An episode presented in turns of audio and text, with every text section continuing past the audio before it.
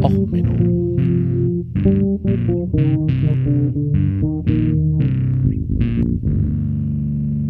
Der inkompetente Podcast über Dinge aus Militär, Technik und Computer, die so richtig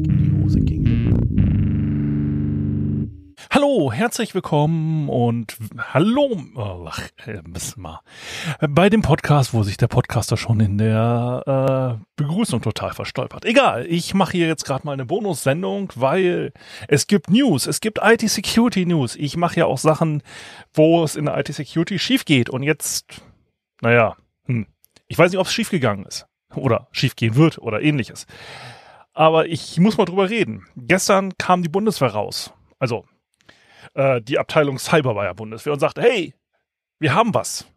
Wir haben was ganz Geiles. Wir haben eine Security-Text.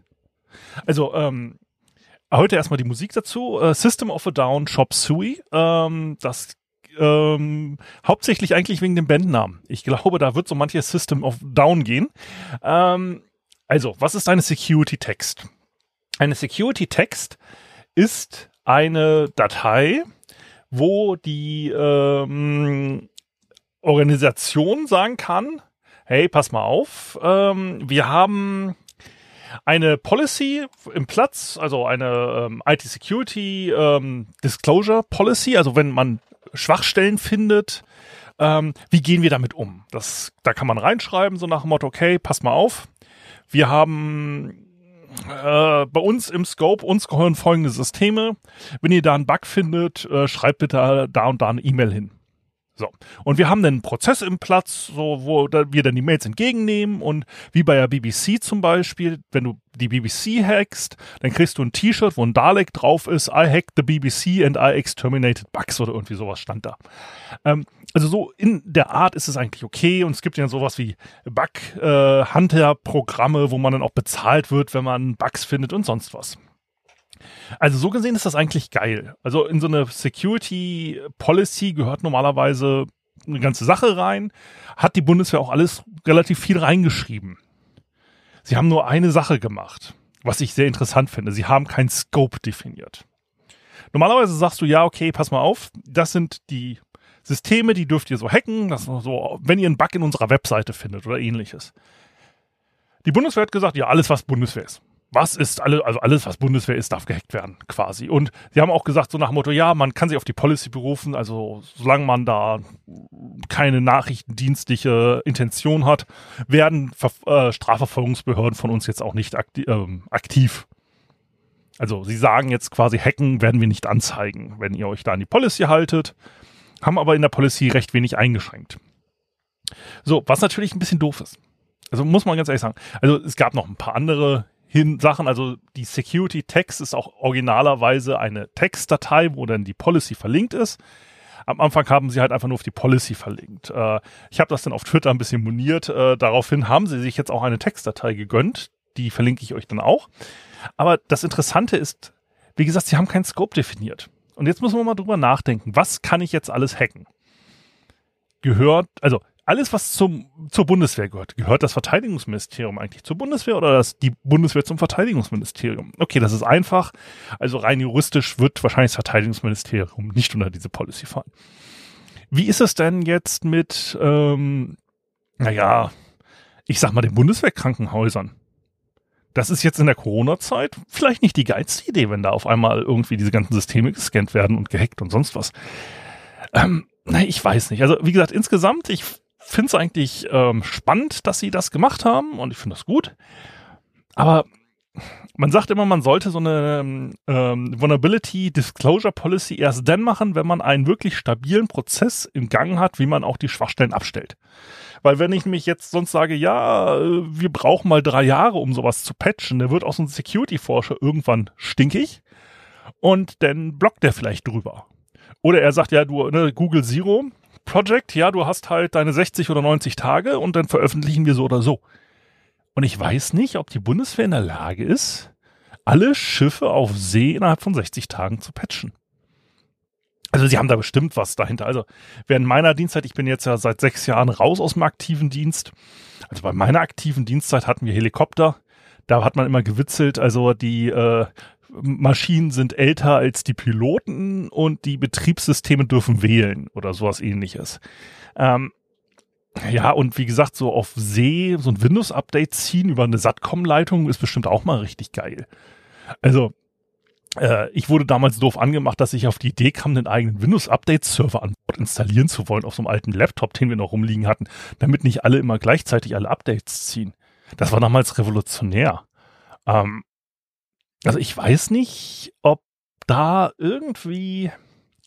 Also sagen wir es mal so, ich finde es toll, dass die Bundeswehr das hat. Ich finde das richtig gut. Ich habe aber so meine Bedenken, als ob die Prozesse, die da im Hintergrund notwendig sind, um wirklich schnell so ein Security Finding abzustellen, äh, im Platz sind. Also ich werde es jetzt mal beobachten, um es mal so zu sagen. Also ich habe dummerweise das Gefühl, dass sich aus dieser Policy im Zweifelsfall so ein oder andere Story in den nächsten Jahren entwickeln wird, die dann vielleicht in diesem Podcast nochmal besprochen werden. Ansonsten, ja, wie gesagt, Respekt, liebe Bundeswehr, da reinzuschreiben, jo, okay, ähm, ja, alles, ne, so. Bitte, mach doch mal. Also, weil da steht auch so Geltungsbereich der Policy. Ja, nee, äh, steht halt keiner drinne. So, hm. Aber sie sagen halt auch, ja, also nicht qualifiziert sind Angriffe, die einen physischen Zugriff auf das Gerät oder Netzwerk eines Benutzers erfordern. Okay. Ähm, äh, ja, keine Einreichung von Best Practice, zum Beispiel Security Header, bla bla bla. Verwendung von anfälligen oder schwachen Cypher-Suits. Ja, Entschuldigung. Aber wenn eure Verschlüsselung rottig ist, dann ist die rottig. Aber naja, okay, wir verwenden ja lieber nochmal äh, irgendwie die Enigma aus dem Zweiten Weltkrieg, weil das hat ja ne, Best Practice. Ähm, und ich finde es halt auch interessant. Sie sagen dann halt bei nicht qualifizierten äh, Schwachstellen auch Social Engineering gegen Personen oder Einrichtungen der Bundeswehr sowie deren Auftragnehmer. Moment, in der Policy sind auch Auftragnehmer drin? Weiß denn eine Beratungsfirma, dass die dann jetzt für die Bundeswehr irgendwie so drei Server in Ecke betreibt, dass sie jetzt auf einmal im Scope einer Security Policy sind? Hm? Hat das mal einer den Zulieferer gefragt, ob er da irgendwie Bock drauf hat? Hat denn der Zulieferer diese Prozesse in der äh, Pipeline, um dann Sachen zu patchen? Ich weiß ja nicht. Hm, keine Ahnung. Heißt das jetzt, dass Thales auf einmal auch unter dieser Security Policy liegt? Das ist ein bisschen schlecht definiert, oder? Hm. Aber wo wir jetzt auch weiter sind, die BWIT, die ja die Bundeswehr IT macht, sind die jetzt auch in der äh, Policy oder nicht? Ähm, die BWIT ist ja eigentlich eine hundertprozentige Tochtergesellschaft. Die war ja mal von der Telekom und so. Aber die macht jetzt die IT der Bundeswehr, gehört aber dem Staat. Ähm, wie ist das denn da? Also, die heißen ja schon vom Namen BW IT, ne? Ähm, so, die haben eigentlich bis 2016 war es ja, wie gesagt, ein Privatunternehmen, da wurde es ja aufgekauft. Aber wie ist, halt, verhält sich denn die BW IT, die ja die gesamte Friedensinfrastruktur der Bundeswehr macht, mit der ähm, ganzen Richtlinie? Fragen über Fragen. Also so gesehen, ich finde es jetzt mal spannend. Ähm, ja, diesmal nicht so viel zum Schmunzeln. Wie gesagt, das ist jetzt hier eine reine Sonderfolge einfach mal für etwas, was mich einfach heute Morgen mal so zum Lächeln und Lachen gebracht hat. Und ich dachte, ich teils mal mit euch. Ähm, vielleicht hat der eine oder andere ja auch noch mal ein bisschen Meinung dazu. Also schreibt's mir auch gerne mal auf Twitter, äh, was ihr davon haltet. Und ähm, ja, ansonsten viel Spaß, liebe Bundeswehr. Sowas macht man ja auch auf einem Donnerstag. Da ist der Freitag gesichert und der Montag danach auch. Ähm, Natürlich, also viel Spaß an die Kollegen in Grün ähm, und euch jetzt erstmal ein schönes Wochenende und wir hören uns bei der nächsten regulären Folge. Bis dann, ciao, ciao, alles Gute, euer Sven.